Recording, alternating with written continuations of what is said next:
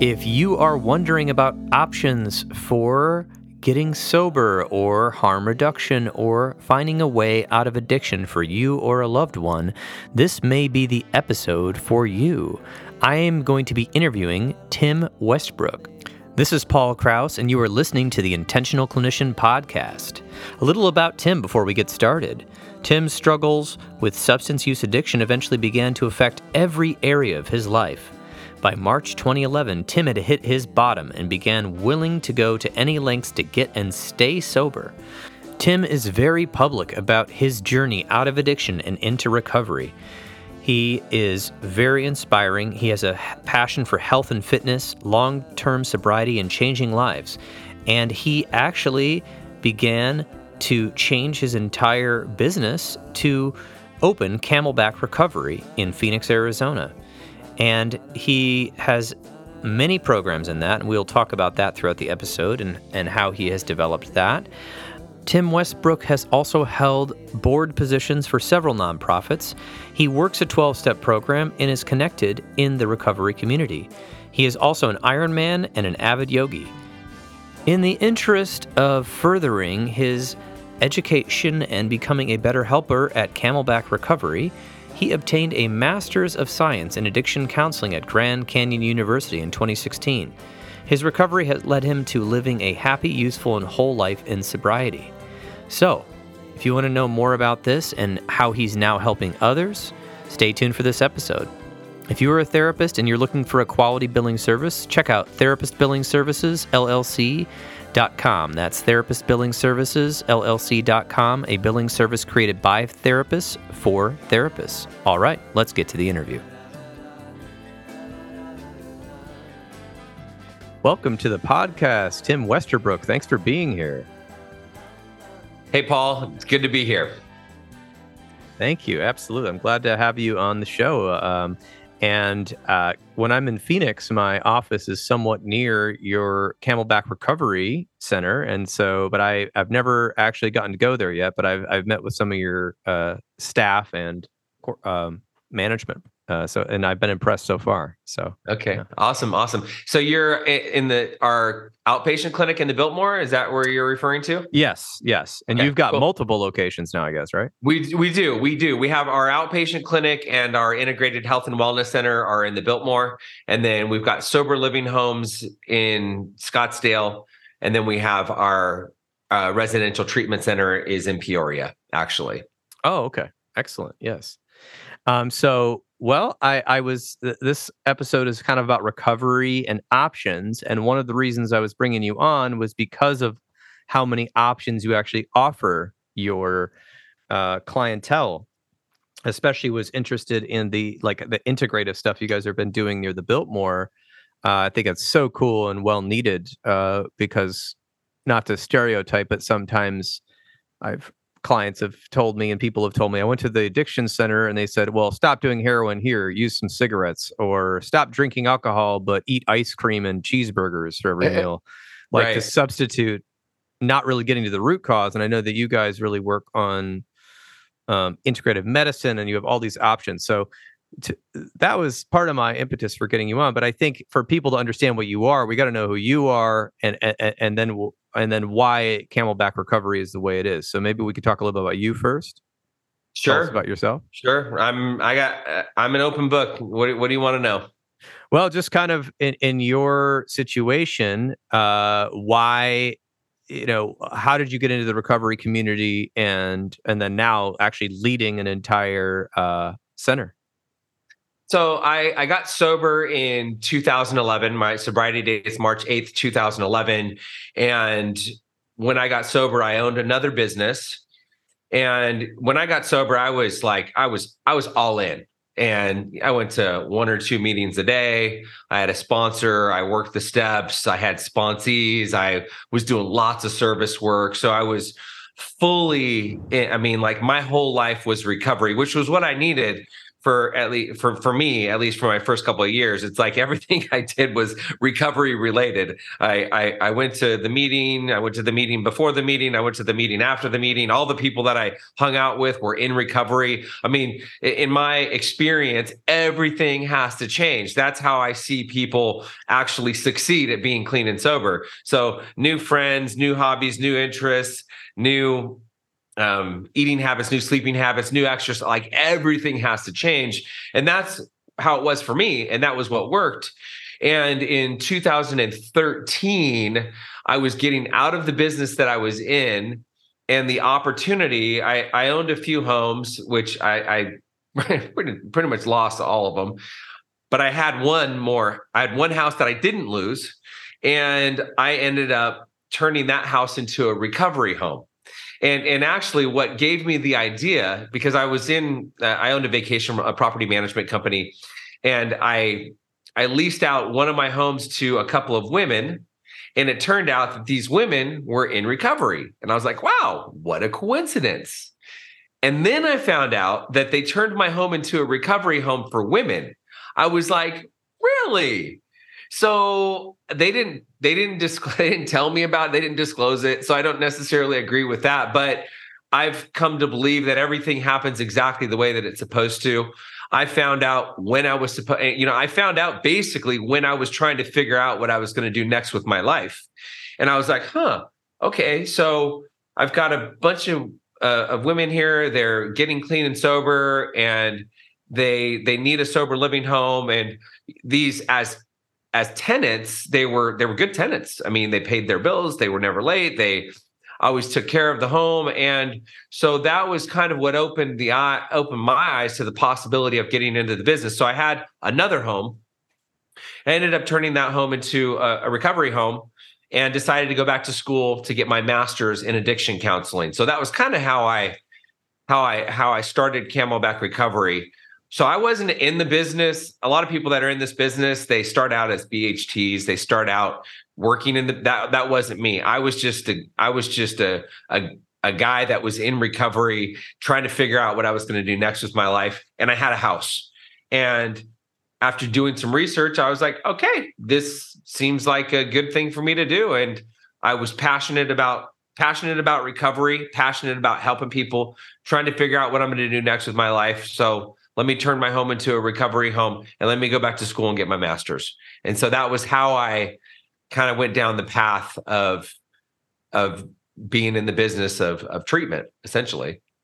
Oh wow, yeah, it's sort of just kind of happened in a way to you and uh it, it, and then it's it's it's of course gotten much larger since. So um I, I'm just I'm curious about maybe one of the some of the lessons you learned early on in recovery um, you know, because you had been in business before, mm-hmm. uh, different type of business. Uh, but what are some of the lessons I think you know that you learned when you started doing business sober, as, uh, as opposed to before? What are oh, some things man. that struck you? Well, as a leader, I, I'm a much better leader because okay, so being being in recovery i've learned to live an honest life i've learned to do the next right thing and you know the the the way of living life pre sobriety was all about lying, cheating, and stealing. And it's it's it's uh, you know self-centered, self-seeking, selfish behavior. It was all about me, and I was a taker, and and so that was kind of the like for the most part, generally speaking, that was kind of how how I operated. And I don't think my employees really liked me. My staff didn't really like. I mean, may, maybe they did, and it might be a little bit of an exaggeration, but I can tell you that as a leader, I've I've just learned how to uh, be of service, do the next right thing. It's all about bringing value, making a contribution, and at the end of the day, like today, I just like I want I want my employees to be happy, and for example, we had a, a one of our uh, one of the people on our team came to us and said, "Hey, I'm considering, you know, I I I, I think I want to make some more money, and I'm thinking about going over here and taking this other position at another company, unless you guys, you know, unless you're willing to give me more money." And and I was like, "Listen, man, like." I just want you to be happy. If you want to be part of our team, we're, we just opened up this residential treatment center. We're in the process of growing and we don't have a lot of additional funds. Like we're not giving out raises right now. We're like, we're in it. Like we're all working together. And and so if, if you want to be part of our team, if you like working here, like let's do it. But if you want to go work somewhere else, you should go work somewhere else. And I'll help you. Like we'll help you go somewhere else. I want you, I just want you to be happy. And if our values are aligned and you want to work for us, let's do it. So so that's kind of so kind of my my leadership style has has changed as opposed to like, oh, I need to, this guy's good. I need to keep this guy on my team. Mm. And, yes. and, and so it's really like God's in control. I'm not in control. Right. And and not being attached to the outcome where I think I was much more attached to the. I mean, I would stay up for hours at night thinking about things and how I can manipulate and get things to work exactly the way that I wanted them to work. Mm. And today, it's not. It's like, hey, I'm I'm in business. I'm I have a solid head on my shoulders. I know how to make good decisions based upon data, based upon um, specific things, but I I'm not attached. And there's so much freedom that is associated with not being attached to the outcome. And hey, I mean, like I'm I'm in business, and and at the end of the day, I I, I do need to make a profit. Um, but I know that also being in business means that I have you know to run a successful business. I have happy employees. I have happy customers. We're doing a good job. Like those are all things that are that are included um, in running a successful business. So I don't know if that answers your question, but I'm I'm Hopefully yeah, well, I know that's just the beginning of it, but I, I think uh, that does answer my question because one of the things I'm noticing is um, being open, trying to make the right choices based on what's right for everybody and not just yourself, which mm-hmm. is like we're, you know, coming at it from a holistic perspective. And also not, tr- you know, like you said, like, hey, being honest with your employee, like, hey, this is what we're up to. This is what we're trying to do. Let's try to figure this out versus when you, you said like before when you you know before recovery it was all about how can i you know triumph in this? How do i get what i need? And and that didn't work as well for you and, and, and, yeah, i mean like it didn't didn't right but eh, yeah i mean it's overwhelming it's exhausting nothing ever works out exactly the way i want it to work out. So just having the you know the just take taking things as they come and not being attached to the outcome is just much easier in my experience. Do you think that philosophy is something you learned from recovery or in recovery? Yes. Yeah. Yeah. I mean, I, it's so, and, and, here's the other thing. I, it's not just rec- so I think recovery is right. where I that's my found my foundation is the 12 steps. Right. So that was kind of where I built my foundation and learning how to live live an honest life, doing the next right thing, working through the steps, but there's all, there's lots of other things and other groups I'm involved with that are that operate the same way. Like Genius Network is a is a is a biz is a like a mastermind networking on group for entrepreneurs, high level entrepreneurs. Yeah. And Joe Polish is the founder and his he always talks about contribution and bringing value. And so that group there are people that are in recovery that are in that group, but not everybody is in recovery, but it's mm. still the, the, that same type of thinking. It's still being responsible, not a victim, making things happen and just um, providing a valuable service that is is worthwhile. Yeah, absolutely. That makes sense. So yeah, recovery was the beginning, and now you've expanded into other groups, learning about other things and in the philosoph- philosophical realm, which is now affecting the business world. Right. Um, so uh yeah i guess some more questions i have would be about uh just what your mission is with the camelback recovery um, in general. Like, I obviously see that you have multiple interests. Like, you're into not just sobriety, but health and and fitness and um, you know figuring out like I, I know for instance at the integrative clinic you have a lot of different types of doctors and clinicians to help mm-hmm. people depending on what they're coming in with. So, can you talk about a little bit about the mission and what you're trying to do there? So ultimately, we're I'm in the business of saving lives, mm-hmm. and, and that's what I want. I want to help people not just get clean and sober because I know that getting clean and sober can be short lived. Mm-hmm. Is short lived for most people. It's short lived, and the reason I believe it's short lived is because people don't ever really get to the root of it. Hmm. And and and I want to help people find happiness and fulfillment because that's at the end of the day that's what we all want. We all want happiness and fulfillment. And yeah, I remember I was I was in a I was in a, a, a mastermind meeting. It wasn't a mastermind meeting. It was um an event like a personal development event. So Michael Bernoff was facilitating the event and he's been sober since I think 2018. He's not officially in recovery, but he doesn't drink and mm. and so um while being in one of the questions that he asked during the event was like you know what what are the things that you want? And and so everybody's writing down their list of things. There's like 350 people in this in this um event. Everybody's writing down these things and you know it's like i want to i want a big house. I want to you know be in a number 10 relationship. I want a new car. I want to make a million dollars a year. I want you know people want all these things. But really at the end of the day the reason why people want these things is because they think it's going to bring happiness and fulfillment. Mm.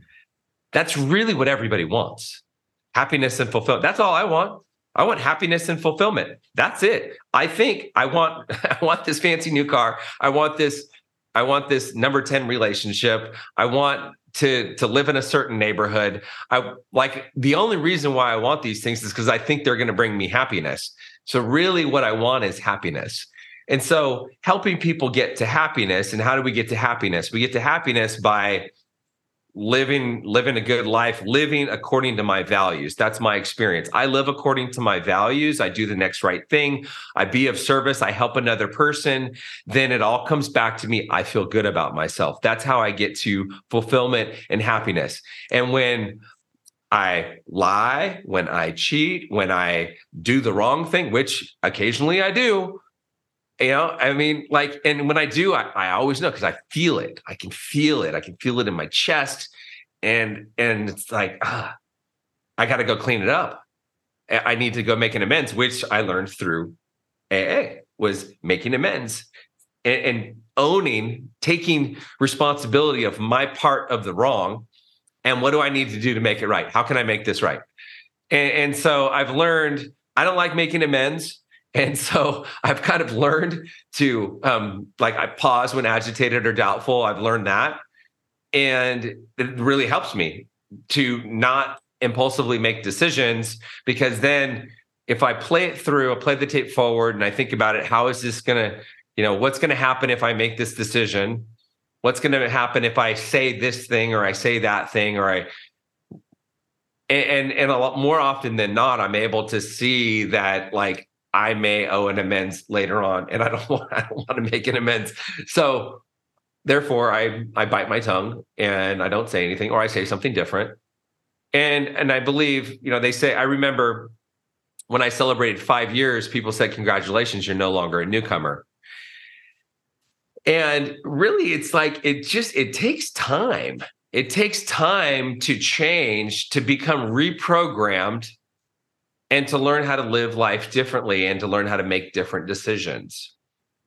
And so the the beauty of living living life and doing the next right thing is that I, I get to feel good about myself. And it's I mean, hey, it's progress, not perfection. I've I, again, I, I mean, I think more often than not, I'm I'm I'm doing the next right thing, but occasionally I I, make a decision that I wish I wouldn't have made. I say something I wish I wouldn't have said, and I and I'm better at cleaning it up more quickly today because I know I'm going to feel better if I clean it up. Right, and you're talking about like making a resolution almost within yourself or or repairing between relationships. And I do think that that's a very difficult thing for for everyone because not everybody is taught that in their family or they're taught right. to do it but they're taught to do it in some weird way that's controlled and i think that that's important because as a, a human being unless you have some severe disorder or completely antisocial and that happened to you usually through epigenetics, you can feel when you're off, when you're misaligned. But if we're so misaligned for so long and we're using something to cover up our feelings or mm. using mm. something to distract ourselves from or addicted to something that isn't a drug or alcohol, it's something else we're addicted to, um, I think we can bypass our actual human feelings and just actually start believing that we're doing something that's quote unquote right for us mm-hmm. but it's actually not right and i think that deep down inside i think people can feel that right and and so um one of the things i was seeing with your with your uh, recovery center and and i and and you know recovery centers i often get a bad rap in the clinical community mm-hmm. because of their advertising and marketing brochures right. and websites and how that actually lines up when you actually go there. But what i see with you guys is i see action and results coming from a range of services because of this sort of empowering strength based approach and that I see. And also obviously you have different levels of care and then helping people after they leave. Aftercare is so important and and you're right in the middle of the city of Phoenix, which is which is good uh, because I do. I'm not going to name states, but there's a certain state that's quite swampy and it has a lot of treatment centers in it. And some of the treatment centers there are great because they have the aftercare and they've got that. But I've also heard of people just sending their kid off, paying eighty thousand dollars, and then the kid gets flown back to them sober, but with no community, no aftercare, and it's like this right. whole mess. And so, can you talk about how you're trying to meet people where they're at. I, mean, I, I know that's a fact because I've talked to your staff and um, seen what you guys do, but you know the different levels of care that you provide and and and, and how you connect them. So yeah i and I, I do believe we need to meet people where they're at and we've got everything from so we've got our inpatient treatment center which we also do detox at our residential treatment center that's inpatient mm-hmm. and that's for someone that needs to be completely i don't know locked not locked up but it's like it's 24 7 they mm-hmm. live at our treatment center they live there and they're there 24 hours a day, seven days a week for up to 30 days. Uh, basically. And medical therapy, like everything happens on the property. So they don't leave at all. And they don't have, I mean, of course, they can leave if they want to. They're not forced to stay there, but it's like that's where they're at. And that's the highest level of of care because they they don't have because they're they're their minds are not you know their minds are pretty clouded. You know they're they're all they're doing is they're seeking salute they're seeking a reprieve. They're seeking the solution. The solution has been drinking and drugs for so long. That's the easiest thing to do. So by giving them freedom they're more likely going to slip back into their old behavior. So the highest level of care is 24 7 the hmm. next level of care is PHP. They live in one of our sober living homes. They don't have to live in one of our sober living homes, but it's recommended to live in one of our sober living homes. They get six hours of therapy per day. And then there's there's weekend events, there's outings, there's we have gym memberships, we have yo, uh, yoga instructor, a yoga comes comes to the house. So there's a lot of things that are recovery related. So it's still living that recovery lifestyle. So someone can start at residential treatment and they can detox at the RTC.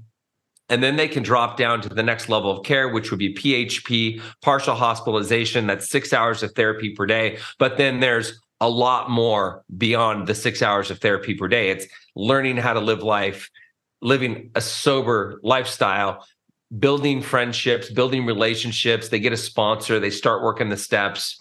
And then there's IOP, which is the, the next level down. They can step down to IOP, which is three hours of therapy per day. They still live at the sober living home. They don't have to live at the sober living home, but it's recommended. They live at the sober living home. And again, they're living a sober lifestyle. They're doing sober things because the way they were living before coming to treatment wasn't working. And so we want to give them we want to give them a way to to to recover and become reprogrammed because that's really what needs to happen again, like I said earlier, everything's got to change. New eating habits, new sleeping habits, new exercise habits. They pray and meditate. They they do yoga. They they they go hiking. There's different things that they can do to get a dopamine hit, which is really that's that's going to make them feel a lot better, as opposed to the drink or the drug.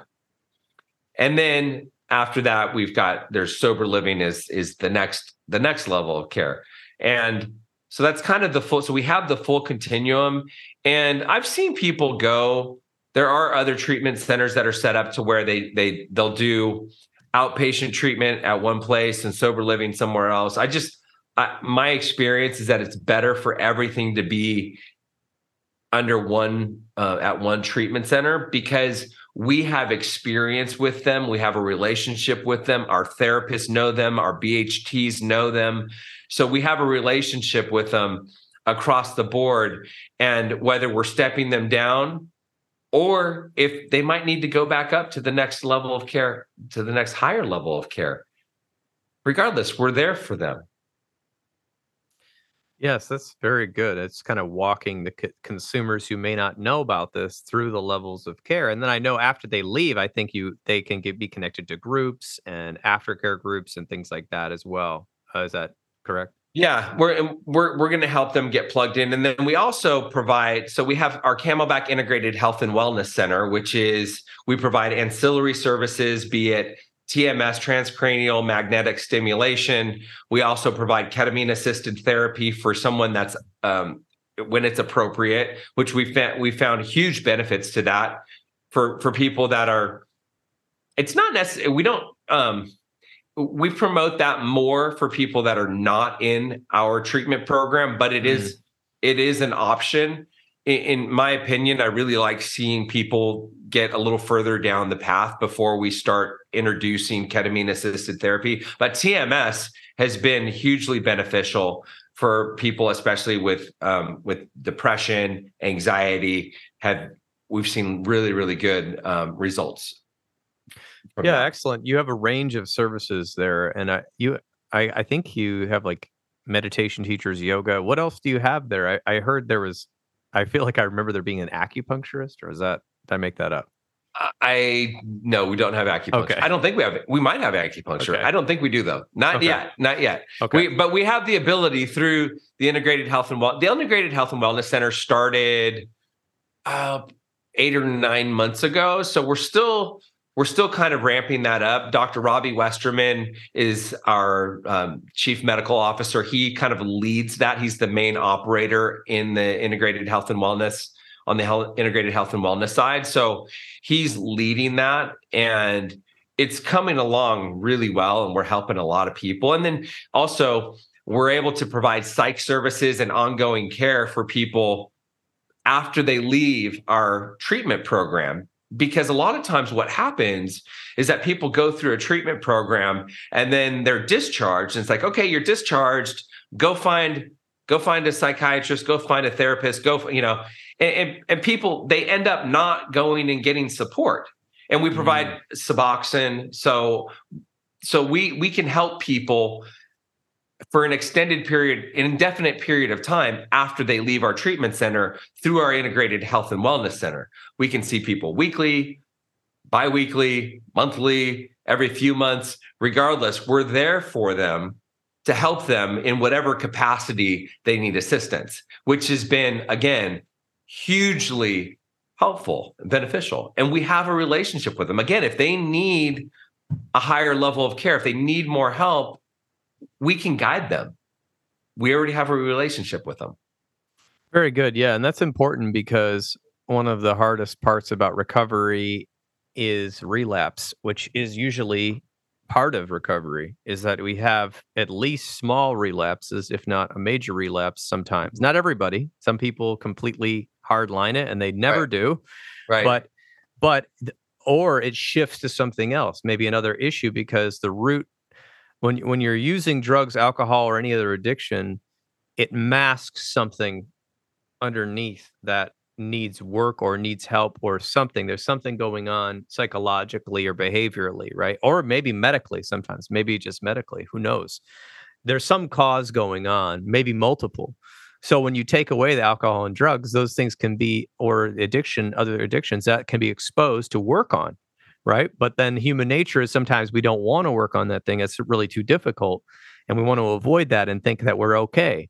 And then all of a sudden, something else comes up. So having that long term relationship, having that outpatient center is important uh, for people, and also of, of course getting involved in the community so that they're not just alone on their own, right? Because in in the United States, um, you know, alcohol and marijuana sales are phenomenally high everywhere, and right. even more so since the pandemic. And people use it sometimes for fun, but a lot of times to escape and and cope um, with with difficulties in life. And if you use enough of it or or frequently enough, it actually does not help you to cope with things in life. It, it only helps you to cope for things in life for an hour or six hours or 10 hours. And then all of a sudden you're back, but you're actually worse, right? Uh, worse off than you were before. As we know, we have so many stories we could talk about with that. But um, it, it, and like you said, it provides dopamine, but it doesn't provide a healthy source of dopamine uh, versus hiking or meditation and yoga and friendship and create being creative and finding a vocation that you love or finding a person you love all you know can provide those healthy and renewable sources of dopamine so um, i definitely think that's uh, something that stood out about your treatment center was that integration and then not only that i, I guess you also have a podcast that you that you uh, have can you talk about a little bit about, about that right yeah, I so I had the I Love Being Sober podcast and I started it right after COVID. So we were I was I was not going into my office and I was working from home and I was like now's the perfect time to start a podcast. So I just kind of started it. And I have everything from originally it was people that were in recovery, people and, and, and people that worked in treatment. And then it's kind of evolved and I've had everything I, I've had so many different types of people, and it's really more along the lines of like I'm living a sober life. I love my life and you know my kick-ass sober life and so the things that I'm into biohacking, health, wellness.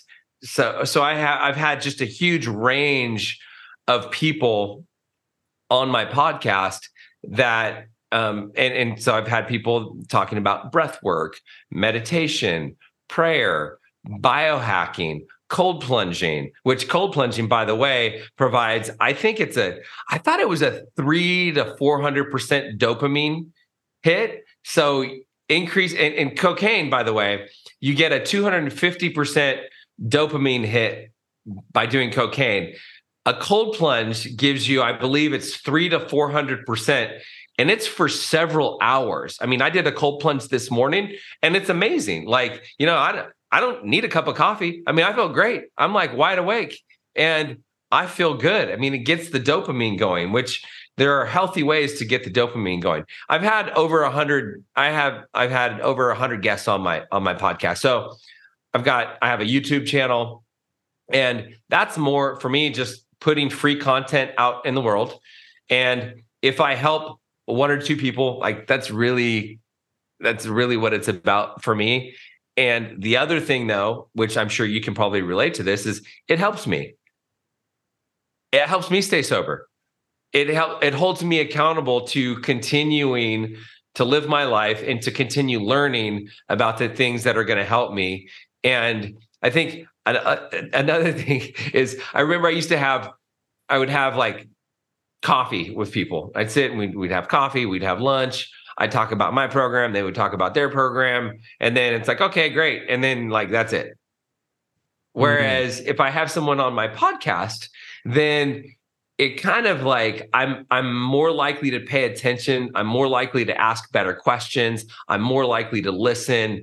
And then I I get better information and they're giving me better information and then we push the content out into the world and and again it's just all about free content and and helping a few people yeah absolutely I, I love podcasting for that reason because you try to bring your most consolidated thoughts to the 45 minutes to an hour situation and then you know then you share it because uh, not everybody has access to I don't know, people that run recovery centers or therapists, right. you know, they maybe couldn't, uh, you know, luckily we have, you know, Medicaid and things like that where people can get free therapy in certain states, but um, some people don't have access. They live, you know, out in the middle of the wilderness, out in small towns somewhere, and they need to have this content. So it's important. And then just, you know, anybody, busy people in cities and around the world. I don't know if you've seen that, but sometimes I'm like, whoa, people are listening to my show in the UK. That's interesting. You know, yeah, in yeah, Australia, yeah. it's kind of fun to, yeah. to see that. So, um, yeah, I think that's it's a good way to give back. And like you're right, and this is this is a hard thing to with clients. I think that everyone needs to learn this lesson on their own because if you tell people this lesson, I don't think they're ready to receive it. And that's one of the big things I've done with my therapy work is like I try to give people ideas, but I don't want to give them prescriptions because especially right. because it just doesn't work. But one of the ideas that you brought up was I feel better when I'm giving a service to somebody. I feel better when I help somebody and then that helps me and then if I if and then karmically or whatever, it comes back to me. And that's, I think that is important to know for people who have been enveloped in addiction because addiction does make you think only about yourself.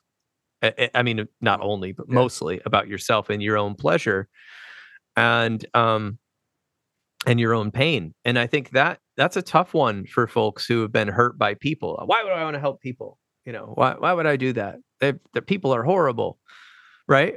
But then it's like, okay, well, let's help you get reoriented and find like-minded people that also have been hurt by people, and right. we can all c- hang out together. I don't know what your thoughts are. That was just the thought I came up in my brain. Well, actually, what I what I started thinking when you're, um, it's like we we want to help people, we want to give them advice, right? Like I've I've I have I see like for, I'm looking at someone from a different lens and I want to give them feedback. My experience is that people don't like unsolicited feedback. They don't like it. Uh, right. Simon Sinek, Simon Sinek talks about it. He's like, people don't want unsolicited, they don't want advice. People don't want feedback. People don't want advice. And I sometimes I struggle with that because I really like I want to give people feedback sometimes because I can just see it, but I've I've gotten much better at just kind of um, I don't know if it's necessarily biting my tongue, but just un- unless they and I, and sometimes I'll say, "Are you open to feedback?" And if I say, "Are you open to feedback?" Of course they're going to say yes. So that's still kind of giving unsolicited feedback. And I have, and actually, I have a a sponsee that I was work, and I actually just fired him. I fired him as a sponsee. I don't normally fire sponsees, but the the reason is because he's just he's just not honest. Like he's mm. he's totally dishonest and he's telling me these crazy stories and like hey I got lots of sponsees that lie to me and and like whatever, you know, like that's what they do. They're they're they're new. And this guy I've been sponsoring him for a couple couple years and and I and I kind of and I and I said to him I was like, "Listen, man, like your stories don't add up like there you got this over here this happened over here you said this over here you know? I'm just telling like i'm not hey i'm not here to interrogate you. I'm just telling you your stories don't add up and you know like i'm gonna kind of leave it at that. And, and that was like a i don't know a few months ago. And then and then he's still like he never came clean. He's I, I believe that he's he's drinking he's i mean like there's you know, just the things that he does and the things that he says. I'm like, I'm like, man, do you not think that I, I like, I know you're lying. Mm-hmm. And I was, and and and when I said, hey, I I just I I don't think that I'm helping you anymore, and and I think that you're probably going to be better served to find another sponsor, one that you can actually be honest with, because I don't think you're being honest. That was the extent of the feedback that I gave him. If he if he said, "Well, what do you mean?" then we could have like talked about the dishonesty, but he didn't like he didn't even want to go that he didn't want to talk about it. So that was like it was it would have been unsolicited feedback if I started giving him more information and he's not ready to hear it. So I think this is kind of a side, uh, you know, side note. But I just was thinking about that when you were talking about giving people advice and help, because that's what we like. We're in in the business of helping people and but people need to want to be helped Right. We're a provider. That's what they call us. We're clinicians. We're providers. We provide yeah. it, but you have to want it. And also, what you are doing by sponsoring people and trying to have an honest, open relationship with them is giving them the opportunity to work on themselves. Yes. And I have an old friend who who says, I'm in recovery for myself. I go to these groups for myself. I'm here to yeah. heal myself, and I'm yeah. gonna be t- I'm gonna be as honest as I possibly can yeah. With you and myself. And that might inspire you to help yourself and to be honest with yourself. Right. Because he's in he's in recovery himself. And yeah. I was like, that is so profound. And he's got all types of people who want to be sponsored by him because he goes, I'm not here to fix you. And that's yeah. the same thing I try to do in therapy. I say, I, I, I'm not here to wave a magic wand. Like I've got something now. I've got a lot of techniques. I got a lot of things I could work with you on. I got books, I got coping skills, I got EMDR, I got all these things. But if I want to see what you're open to, right? Because it's not going to work if I just say, "Oh, I think you should do this, that, the other," right? It's not going right. to work. That's what that's what parents do. No offense. and that's right. what the that's what the state says. That's what the law says. They say you got to do this, that, and the other. People are creative, and I think people underneath the addiction or underneath the pain or the trauma or whatever they're going through, they have an idea of something they could contribute or something creative. But I think there's a lot of fear in actually trying that and that piece. And so I think with therapy and with recovery and going, you know, if you're in the throes of addiction, you've got to, you know, not necessarily, but I would say, you know, it might be life or death for you to have to go into a treatment center. You might have to give up control, give up your power. Uh, and then eventually, like you said, it's like you go step down, you step down, you step down, more autonomy we trust you. You've learned these things, but we're here for you. It's not very few people are actually forced into treatment. I think usually probation, parole, criminal activity will do it. Uh, certain people like uh, get in trouble and they have like a license with the state for some type of business or medical profession. You'll have to do it, right? But um, that's more rare. I think what we're talking about is your average, if your average person out there. Well, and I think like I don't know, sure. Well, I mean, hey, the, the I I got sober because my my now ex-wife um she she said I'm leaving you. And the only mm. way I'll consider taking you back is if you get sober. So that so my experience, it doesn't really matter how someone gets sober, yeah. how they get to treatment. And a lot of people, it could be so maybe they're not necessarily forced by probation, parole, they're losing their license, whatever. But it can be their family says, We're cutting you off if you don't go to treatment. The wife says, I'm leaving you if you don't go to treatment. The husband says, I'm leaving you if you don't, you know, I'm not going to financially support you if you don't go. So a lot of people end up in treatment and they are kind of, kind of forced into it. And I don't, it doesn't really matter, my experience, it doesn't matter how someone gets to treatment, but eventually they have to want to do it for themselves. Mm. They have to get to that point. And the sooner they get to that point, the easier it is. I, I think. I don't know. I don't know if that's necessarily true. But they def but what I know for sure is that they eventually have to do it for themselves. Yeah. For it to well, work. It's got to be for yourself. But you're right. There, there's often a story about why people come into therapy. There's often a motivation or a crisis or something, you know, that yeah. that pushes you into yeah looking at your behavior and your moods and and and especially in this case your if you have an addiction. Uh so yeah let me let's uh we're, we're kind of waxing poetic about a lot of different topics but just kind of in the summary just because of of time constraints you know what are some ways that people that are curious about getting sober can kind of like maybe learn from Camelback Recovery or maybe your podcast? What are some ways people get connected if they're curious? And then, secondly, if they are in trouble, what do they do? So let's go with the curious people first. Okay. So if they're curious and they want to learn more, I'd say look at my listen to my podcast. I'm on all the I'm on all the platforms. I love being sober. That's on Spotify, Apple, iTunes. Camelback Recovery is the name of my YouTube channel, so you can check out my videos. And, and so that's how that's how I know to for someone to to to learn more about us. And I would say just talking to other people that are in recovery and I mean, there's there's it's hard to find good information out there, but I know for sure that I share good information, whether it's on my podcast or on my YouTube channel. If they're if they want to take it a step further and they really want to talk to somebody and just find out what the options are, I would say call call us, call our our treatment center, and they can speak with one of our admissions coordinators. Our number is 602 466 9880. So 602 466 9880. They can go to our website, camelbackrecovery.com, and learn more about our services there and whatever we can do to help. And we can either help you. If we can't help you, then our business development team has relationships with treatment centers all over Arizona, all over the country. So we can for sure help you get to the right place or even if you just need to find a meeting i mean we can help you find a meeting too i mean that like that was the first thing i did was i went i i called the central office and i went to i went to an aa meeting like that was that was the first thing that i did and that's the first thing that a lot of people do very good yeah it does take uh it does take the first step so whether you're putting your toes in the water with a podcast going up to your waist by going to a meeting or you're going you know what I need to meet. I need to go to treatment. It, it, may not be inpatient, maybe outpatient, but I need to. I need to get involved. It's. I, I would say this. It it is.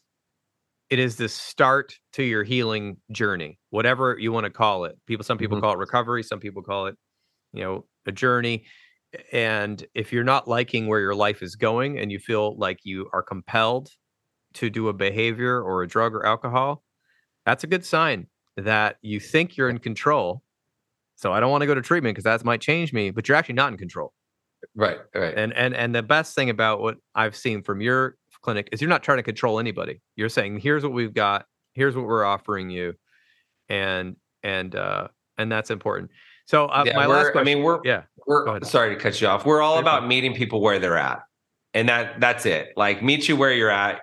And so if you're willing to pick up the phone and call one of our admissions coordinators, we're just like, we just want to have a conversation with you and we'll we'll give you some resources and, and tell you how we can help you.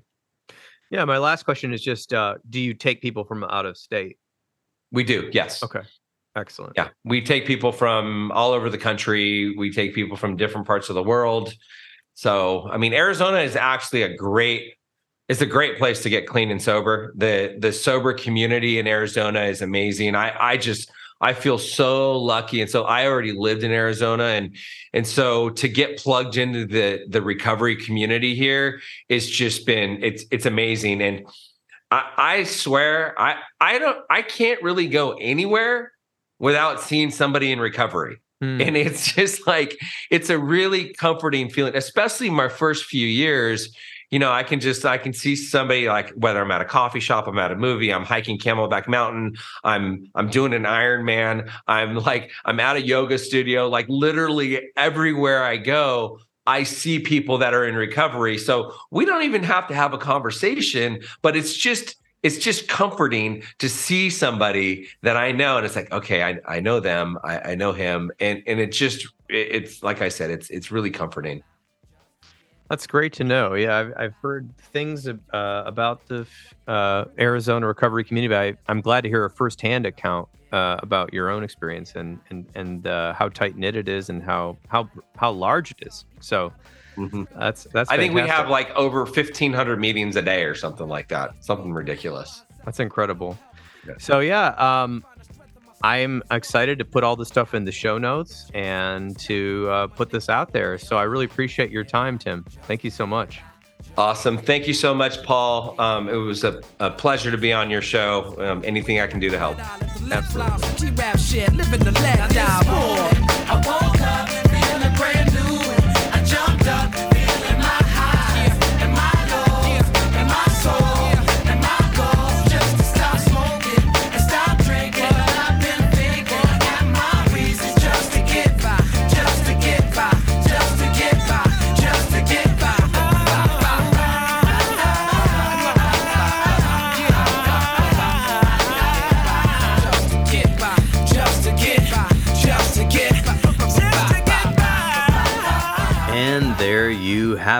This has been another episode of the Intentional Clinician Podcast. If you're enjoying this show, please share it with people you know. I would surely appreciate it. Or take just a minute to give us a rating on iTunes. As most of you know, I am passionate about preventing future violence in the United States. My colleagues and I have started a nonprofit called the National Violence Prevention Hotline, a 501c3 organization. We are endeavoring to gain funding and collaborators so that we can start a 24 7 hotline and chat line to reach potential perpetrators before they act violently. It is a bold effort to save lives and curb violence by working to connect with potential offenders while they are in the planning stages of violence, help to de escalate them and provide resources so that they can get appropriate professional help. The National Violence Prevention Hotline is looking to open up a conversation about violence in society, the causes, and the solutions. You can learn more by visiting our website, www.violencepreventionhotline.org. Join us online by signing our petition on the website, sharing the website with your network of people, donating to the cause if you like, and you can now even write your congressperson from our website with a simple form. I've said it before and I'll say it again. If you are a therapist looking for ethical and excellent medical billing services, check out therapistbillingservicesllc.com. That's www.therapistbillingservicesllc.com. Billing services created by therapists for therapists. If you're looking for an EMDR International Association consultant, I am a consultant and I can provide you the 20 hours you need to become EMDRIA certified. I have groups online and in person, and I do individual consultation. Just send me a message at the website and I'll get back to you. If you want to get trained in EMDR therapy, check out the great training opportunities with EMDR Training Solutions. I've worked with them before and they are phenomenal, so register today. If you are in need of counseling, do not hesitate to make an appointment at a local counseling center in your area. You can also make an appointment with the excellent clinicians in the Grand Rapids, Michigan area at Health for Life Counseling and the Trauma Informed Counseling Center of Grand Rapids by visiting www.healthforlifegr.com. The recording you just listened to consists of the personal opinions of Paul Krauss and his guest, and while these are based on the literature they have read and the experience in their fields, this should not be viewed as a definitive opinion on any subject. Listening to this podcast is not a substitute for treatment. If you're in a crisis, please dial 911 or the National Suicide Prevention Lifeline at 988. You can also text 741 741 and a live trained crisis counselor will respond. Did you know you could support your local bookstore by shopping at www.bookshop.org? You can order from the comfort of your own home online while supporting local brick and mortar businesses near you.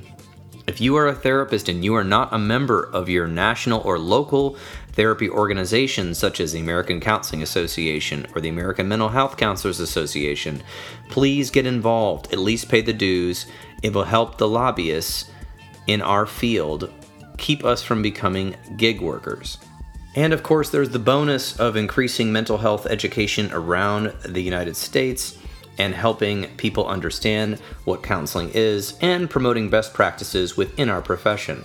Until next time, I wish you all a safe and peaceful week.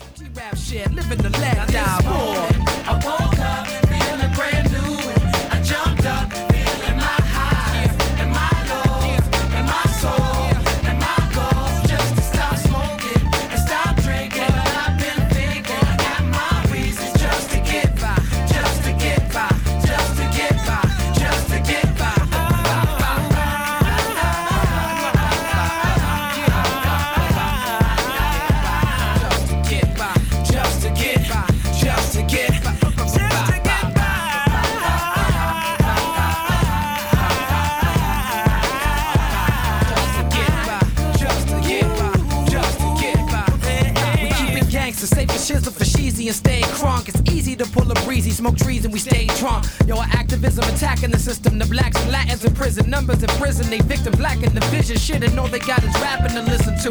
I let them know we missing you. The love is unconditional. Even when the condition is critical, when the living is miserable, your position is pivotal. I ain't bullshitting you now. Why would I lie? Just to get by, just to get by, get fly. The TV got us reaching for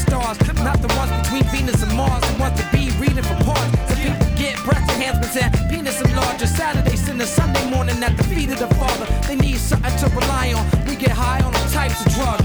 When all you really need is love to get by, just to get by, just to get by, just to get by.